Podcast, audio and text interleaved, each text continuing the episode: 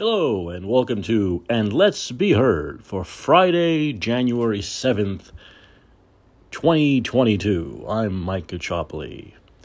Uh, I wanted to bring in someone very special to start this show. Someone very special to do a eulogy for January 6th. This is a eulogy. I know it's a day late, but this is a eulogy for January 6th. I'm bringing in Lin-Manuel Miranda. Lin, take over. Yeah, they broke into the room where it happens, the room where it happens, the room where it happens. The insurrectionists broke into the room where it happens, the room where it happens. They destroyed the room where it happens, the room where it happens, the room where it happens. They broke our souls in the room where it happens, the room where it happens, the room where it happens. They destroyed papers in the room where it happens, the room where it happens, the room where it happens. They jumped on the table in the room where it happens, the room where it happens, the room where it happens. Oh my God, they broke into the room where it happens, the room where it happens, the room where it happens.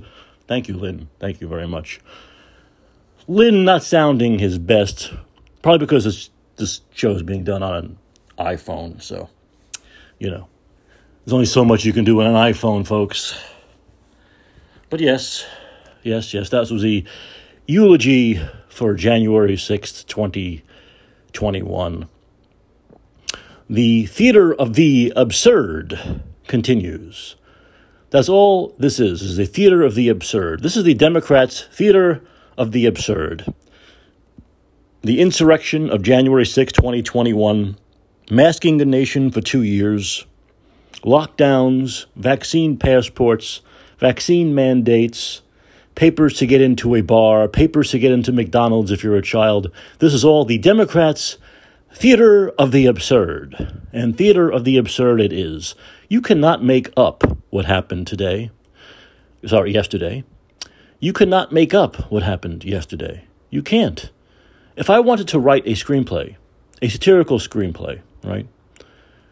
Uh, I'm not talking about Don't Look Up. Um, a satirical screenplay and I had the Speaker of the House bringing in a performer, a performer, to do a a uh, a poetic soliloquy to how we all need to be one, how we all need to work together, how we all need to be good Americans and respectful of each other.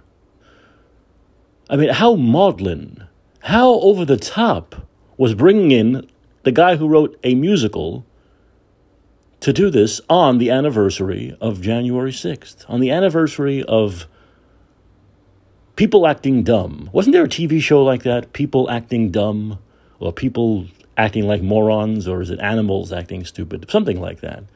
Where people would send these stupid videos. I know there was one about animals, but there was one about people too, right? Where they do like jackass kind of things. I mean, that's what we saw on January 6, 2021, was jackasses. You know, we probably had 80% of the people who just wanted to march to the Capitol. You know, there have been many marches to the Capitol. There have been hundreds of marches, uh, marches on Washington through the, through the decades. I'm sure most people just figured they'd go there and start screaming outside and chanting and the usual kind of protesting. And then 20% of them decided to break in. 20% decided to break the law, 20% decided to act like morons. That's what it was. It was a day of morons. Not a day of terrorism. Not 9 11 all over again. Not Pearl Harbor, as that moron laughing hyena Kamala Harris said, or 9 11, or World War II, or whatever the hell she's talking about. A bunch of people acting idiot, like idiots. But the Democrats need a narrative. The Democrats are all about narrative now. They're not about substance, not about policy, not about helping you or me or blacks or whites or Latinos or gays or straights or lesbians or LBGTQX, whatever, or Latinx. Not about helping people. They're about a narrative, they're about performance. It Reminds me of that line in, in a film I love, um, North by Northwest, where uh, Cary Grant is mistaken for someone else by James Mason as a spy who James Mason needs to kill, wants to kill. And uh, he goes to James Mason's mansion, not knowing what's happening. And uh, Of course, Mason doesn't believe that he's the guy he says he is. He thinks he's a spy and he's lying. And and they draw they they they, they force liquor down his throat and they try to get him to you know drive off the cliff. It doesn't work. He ends up in a crashing into a police car. The next day, he goes back, and everything's been whitewashed. Uh, James Mason's no longer there, and the person who uh, is supposedly the housekeeper comes out and gives a song and dance to the police um, about, oh my goodness, we were so worried about you. What happened? You got drunk. We didn't know what to do. So she gives this whole song and dance. Of course, she's totally lying her ass off. And Cary Grant says, in that great Cary Grant fashion, What a performance! Well, that's what this is. This is what a performance. What a performance by Democrats. Everything is performative. So, but but it, it's kind of disgusting beneath because a woman did get shot. By the way, there was no talk about that, Ashli Babbitt. There's no talk of no investigation about how why one person. I mean, how many people broke in there doing stupid things, and this woman who didn't have any gun uh, on her, didn't have any gun pointed at anybody, was shot dead by a police officer. No investigation whatsoever. No investigation. Of course, if she were black, maybe, but she was white. No investigation whatsoever.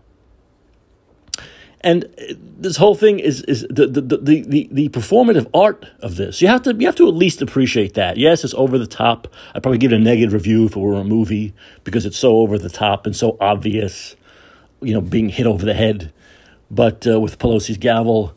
But uh, incredible, just incredible, incredible. And then Pelosi mentions four people that died as though they died because of those people breaking in when I believe at least one of them died like weeks, weeks, weeks and weeks later from something totally different. This is the same thing that the Democrats do, that Fauci's done with COVID. They talked for two years about about the 800,000, all these hundreds of thousands of people dying, but only recently now are they finally admitting, after people like myself have talked about this for nearly two years, that these people died with a positive COVID test, not of COVID. Big difference of dying of something. There's a big difference of dying of cancer as opposed to getting hit by a car and dying and you've had cancer when you got hit by the car. And see, the car crash caused your death, not cancer. And this is what's happened with COVID, not just in this country, but in every country. Literally, people think I'm joking when I say a 99 year old guy with diabetes, three forms of cancer, gets hit by a car, has a ends up with a positive COVID test, and they say he died of COVID. That's what they've done, basically. Yes, that's an extreme example I'm giving, but that's what they've done. Finally, now, after two years, they're admitting, well, Fauci comes on and goes, well, you know, there's a difference of people dying with COVID and of COVID. Even though we've been saying that for two years and we've been called, we've been called conspiracy theorists, we've been called irrational, we've been called selfish, we've been called uh, mean, that we don't care about people dying. So this is what the Democrats are doing. This is what Pelosi did today, mentioning the, the four deaths from the insurrection, she says, which of course was a total lie. But this is all the Democrats are doing these days. They're just lying. They are lying. They'll tell any lie possible, twist themselves into any kind of a pretzel formation they need to, to keep their narrative going. This is their narrative. Trump's supporters will take over the nation if you vote for Republicans. Trumpism will come back and take. Now, they are worried about Trump.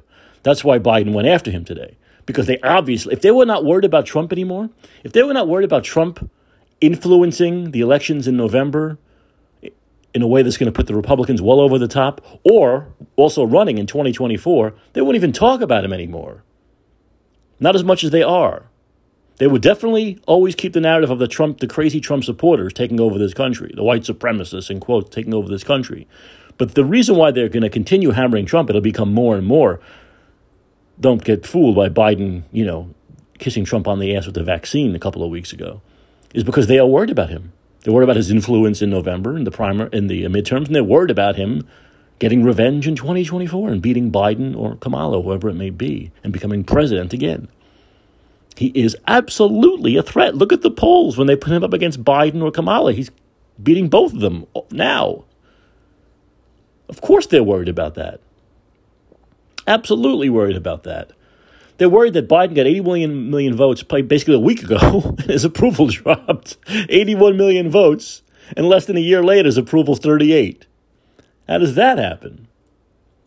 Well, it has, because he had soft support. So this is a crazy. This is this theater of the absurd, this performative theater, whether it's this anniversary of insurrection or mask wearing,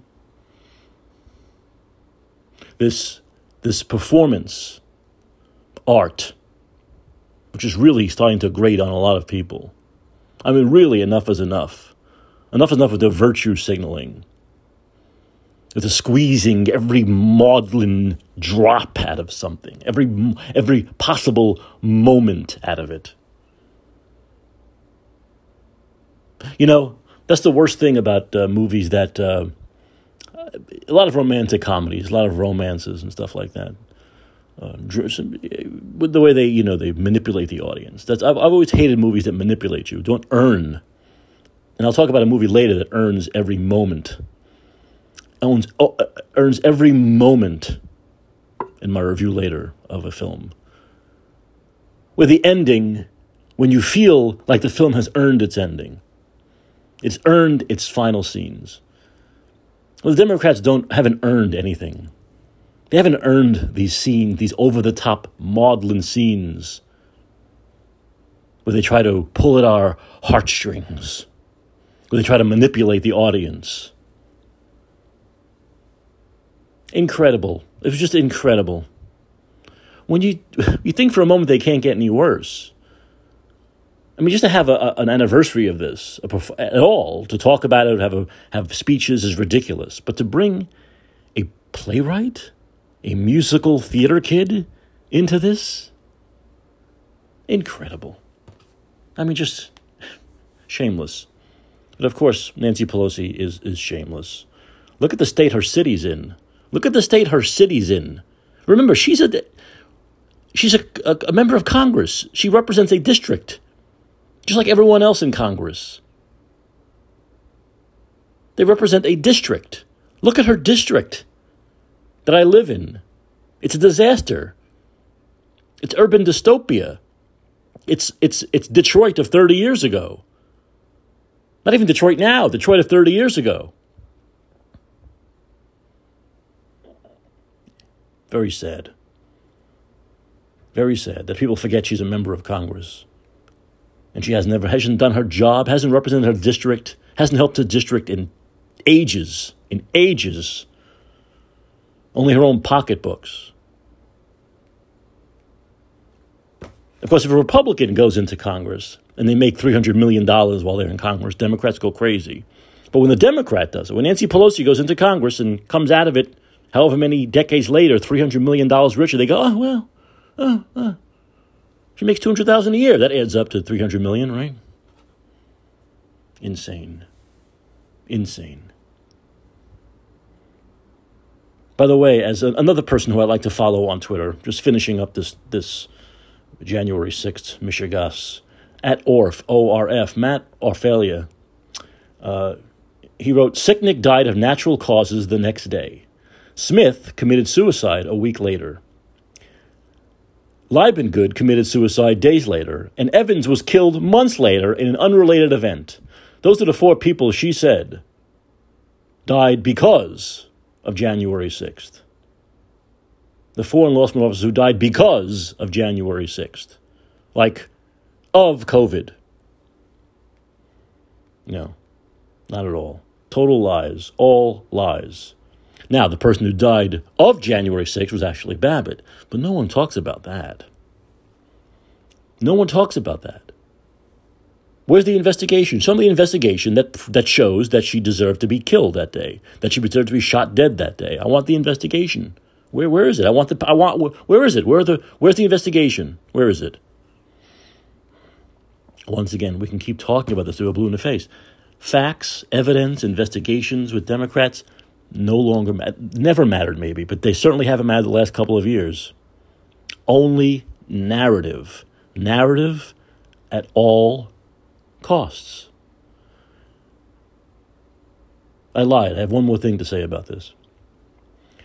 Tucker Carlson is fantastic. Of course, he's you know he's denigrated by the left, who never watches his show, or they'll watch a you know a two and a half second clip that Joe Scarborough puts on, or a three second clip that uh, Rachel Maddow puts on. But Senator Cruz, Ted Cruz, said yesterday that January 6th was a violent terrorist attack, which we know it wasn't. We know it wasn't, and Tucker called him on it. And because he called him on it, and because Tucker has a lot of pull and millions and millions of viewers, I believe it's the most viewed show on cable news. He, um, Ted Cruz came on today and did a mea culpa. Now, Ted Cruz is a liar. I mean, he, he said it was a terrorist attack because he wanted that. Someone, one of his staffers or someone brought, must have told him that'll get him votes for some strange reason. But of course it won't. And uh, he came on today and so Tucker held his feet to the fire. He held his feet to the fire. As Tucker pointed out, you know, Ted Cruz said if someone, you know, kills or assaults a cop, they're a terrorist. But of course they're not. And Tucker called him on that. He said, no, they're they're a criminal. They are accused of assault and battery or murder, but they're not terrorists. They're not domestic terrorists if you assault a cop. And so, I, I have to give a lot of credit to Tucker. I really do. Uh, you know, he doesn't only hold the left accountable, he holds the right accountable. He agrees with Ted Cruz on almost everything. He likes Ted Cruz. He said it today. But at least he has him on when even someone who he appreciates and who agrees with politically says something stupid and wrong. So kudos to Tucker Carlson because what you'll never see, you see, lefties, is someone on the left doing this with a lefty, a Democrat. You'll never see that. You'll never see a lefty on MSNBC or CNN have a Democrat on and holding them accountable for something they said that was stupid or wrong. They don't do it.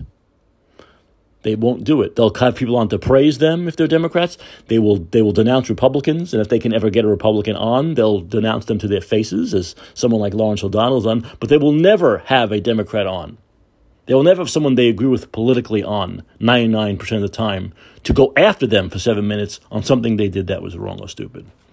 So once again, Tucker Carlson, I, I, really have a lot more respect. I always had respect for him, but now I have more respect for him.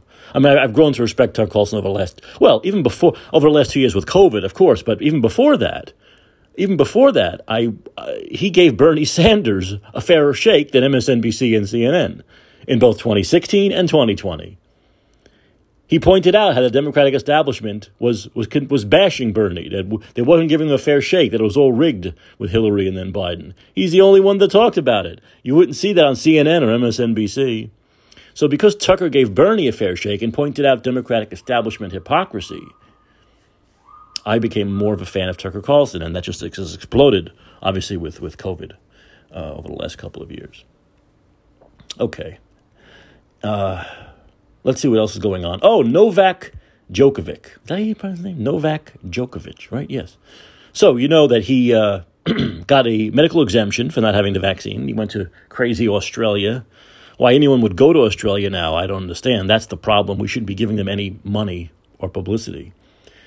And uh, as Charlie Kirk said, we should cease trade with the Australian government given the treatment of Djokovic. There are human rights abuses, and they must be must be a cost to it. And he's right. So Djokovic goes there got a medical exception for the vaccine, but once he gets there, the nutty Nazi Australian government regime says, no, no, we don't accept that, and we're going to deport you. You can't play here, you can't stay here, you must leave. Uh, his lawyers are on it now. He's staying there in some in some Australian uh, uh, concentration camp for unvaccinated, and uh, he's um, in a holding place while they figure this out. I guess the decision will be made on Monday or it's ridiculous. I mean, I, I appreciate what he's doing, but he should just like leave, and all the athletes there should leave. I mean, you have, you have to have some, you know, money's not everything, baby. Winning a trophy isn't everything, baby. Okay? It's not everything. All right?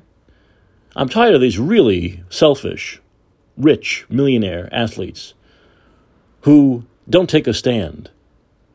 Oh, they took a stand. One of them came out and was against him, said he knew the rules. Well, he got the exception. See, in a normal world, there are medical exceptions. So, the, first of all, obviously, there should be no vaccine mandates or passports at all, but there are medical exceptions for everything. There are medical exceptions for going into the military. There are medical exceptions for going to fucking Vietnam. But there are no medical exceptions for getting a, a, uh, a vaccine? Of course there are. So he had the medical exception. He made sure he got that before he went over there. But it's still not good enough. for those Nazis in Australia.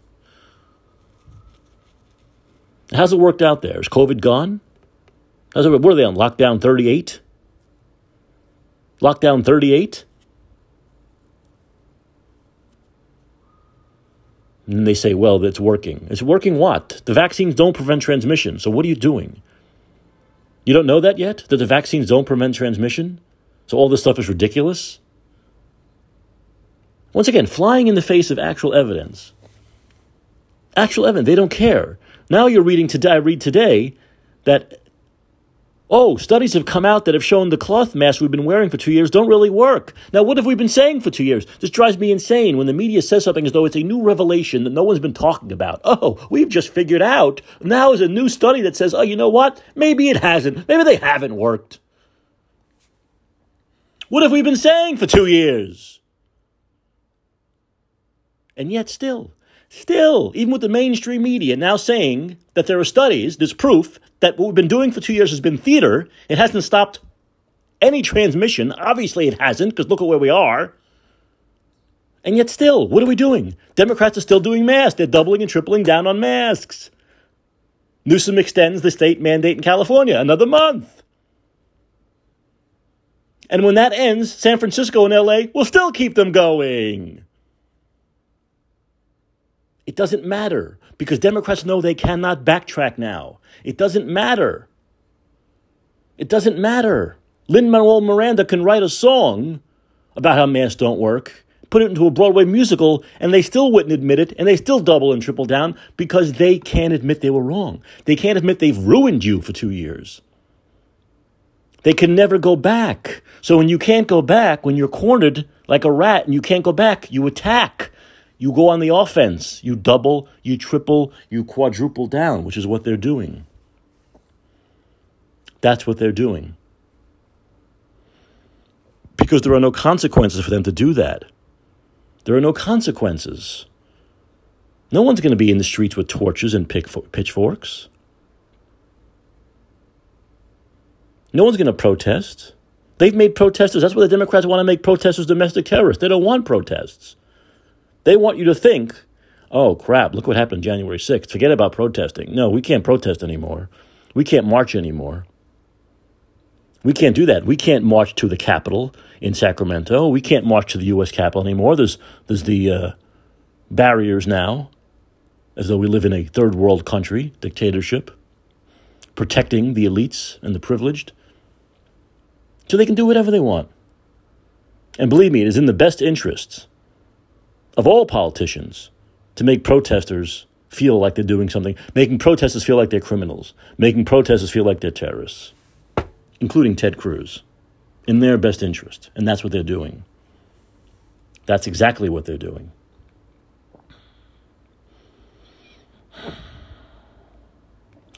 And what else is happening? Well, I got a couple more minutes because then I'm going to do a review. I'm going to do. Oh, I want to end on Eric Swalwell. I like to call him Eric Swallows. So, following in the footsteps of AOC, actually worse, because Swalwell's in California, right? Where you can go to Southern California, it's nice and warm, and there's a lot to do. You got Disneyland, and it's 2,500 miles from Florida, not like New York, where it's a hop, skip, and a jump. He still, if this is the guy who goes on social media and says, why I, I, flew today and I don't understand why the unvaccinated can fly. We need the unvaccinated to not be able to fly domestically. It's not safe. And yet there he goes on another flight cross country for six hours to Florida. This is the hip, the hypocrisy. What was this guy? A presidential candidate for eight and a half seconds? Eight and a half seconds too long. But they bash Florida. They say Ron Death Santis they say it's COVID ridden. They say it's the Black Plague state. And there they go to vacation. You know why? Because in New York and California, you can't do anything. And now the NFL is thinking about taking the Super Bowl out of California and putting it in Texas. Because who the fuck wants to come here? Who wants to come here and have to wear a mask and show their papers to do everything? Nobody! Disgusting. These are really the scum of the earth. I never really liked politicians. Even when I ran for office, I didn't like myself for doing it. But this, these Democrats these days, in the 21st century, are the scum of the earth. Eric Swallows. Ugh. Okay, enough of the negative stuff. enough of all that. We're going to do a film review in the last five minutes because it's Friday, and everyone, I want to remind everyone that you need to go out there and get back to the movies. All right? Stop streaming at home. You know, go out there, go back to the movies because there's nothing like seeing a movie on the big screen. I don't care how big your TV is. There are distractions at home, right? There's lights, you turn them off, the phone rings. You go to the bathroom, you shut it, you pause it. No, you can't do all that. Anyway, so uh, one of my favorite directors is Paul Thomas Anderson, and he's out with his new film. I want to say Mystic Pizza. I keep on saying Mystic Pizza, and I have to stop doing that. Licorice Pizza. Licorice Pizza, which is absolutely fantastic. So far, it's the best film I've seen. The best film I've seen this year, uh, 2021. Um, the best film of 2021. And I know there's a few more I have to see first before I make my official list of the best films of 2021. But um, absolutely fantastic. It could be his best film. I know everyone out there is thinking, come on, Boogie Nights, Boogie Nights. Boogie Nights is a great movie. But I think people mature as directors, and I think Paul Thomas Anderson has really matured um, since his great first film, uh, Hard Eight. Um, this film stars actually uh, Connor uh, Hoffman, um, who is uh, Philip Seymour Hoffman's son. Cooper Hoffman, Connor Hoffman. Cooper Hoffman, which is interesting. Cooper Hoffman is a lead here, and Bradley Cooper is also in it in a small role, a, actually a very funny role. Um, but uh, yes, so Cooper Hoffman, who's uh, Philip Seymour Hoffman's son, uh, has some resemblance obviously.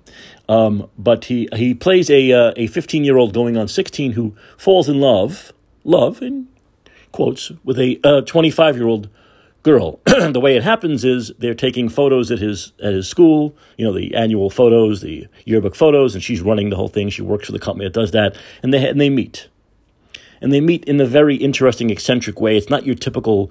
Uh, you, which of course you'd never expect from Paul Thomas Anderson, a typical meet cute. But um, and Alana Haim plays the girl, and she's fantastic. They're both incredible. The film really relies on both of them. They both have to be great for the film to work, and they are. But as you know, if you did Paul Thomas Anderson of Punch Drunk Love and Hard Eight, and uh, and all of his films, um, the the real through line to them, the heart of them, is basically unconventional love. That's what it comes down to. His films are about unconventional love the kind of love we don't see every day. You know, the kind of love that might be considered a little taboo, whether it's the, the porn industry of boogie nights or here where you have a 25 year old girl and a 15 year old boy. But when we talk about uh, the sexual element isn't, isn't a big part of this. Sure, he's horny, he's 15, but it's more about really being infatuated with somebody who, in what you'd consider regular, normal, ordinary society, either wouldn't be accepted or, or would, would not work. And there are points in the film where it kind of doesn't work, where they, they break up and they get back together and they're mad at each other and they and they do things to try to annoy each other because uh, just because it, it, it, it, takes time. And that the film's also about also. It's about time. It takes place in 1973 in the uh, San Fernando Valley, in L.A. and Encino. And the period is done so perfectly. The production design is fantastic. Costume design is great. Um, and it's really about, more than anything else, the idea that fads come and go. You know, whether it's pinball machines or water beds, which play a big part in the film. He's the young man is a big entrepreneur. He's a part-time actor, and he's a part, an entrepreneur. And so he starts a water a bed business, then he starts a pinball machine business. And these little fads come and go, and they've come and go through the 70s and through our lives. But the enduring thing is love. It sounds maudlin. The film is not maudlin at all. But as with most Paul Thomas Anderson films, it's about small moments that may not seem very important at the time, but it's the kind of moments you then, 30 years later, you, you look back on and you talk to your kids about and your grandkids about. So it's very small moments that adds up to just a, a tremendous ending. A tremendous ending. It's also very funny. And those of you who grew up in the 70s and 80s will appreciate it even more. Pete as Paul Thomas Anderson is always great, like with Boogie Nights of doing uh, period pieces. Uh, and when it finally comes down to the ending, and I'm not going to give it away, but you can imagine what happens, you believe the film has earned that ending. It hasn't played with our emotions, it has been smart, it has been clever, it's been true, it's been honest, and it really is the best film of the year. Okay? So please go see, it should be heard and seen. Licorice Pizza, directed by Paul Thomas Anderson. Hey, this has been And Let's Be Heard. I'm Mike Caccioppoli. Thanks for listening, and I'll see you next week. Have a great weekend.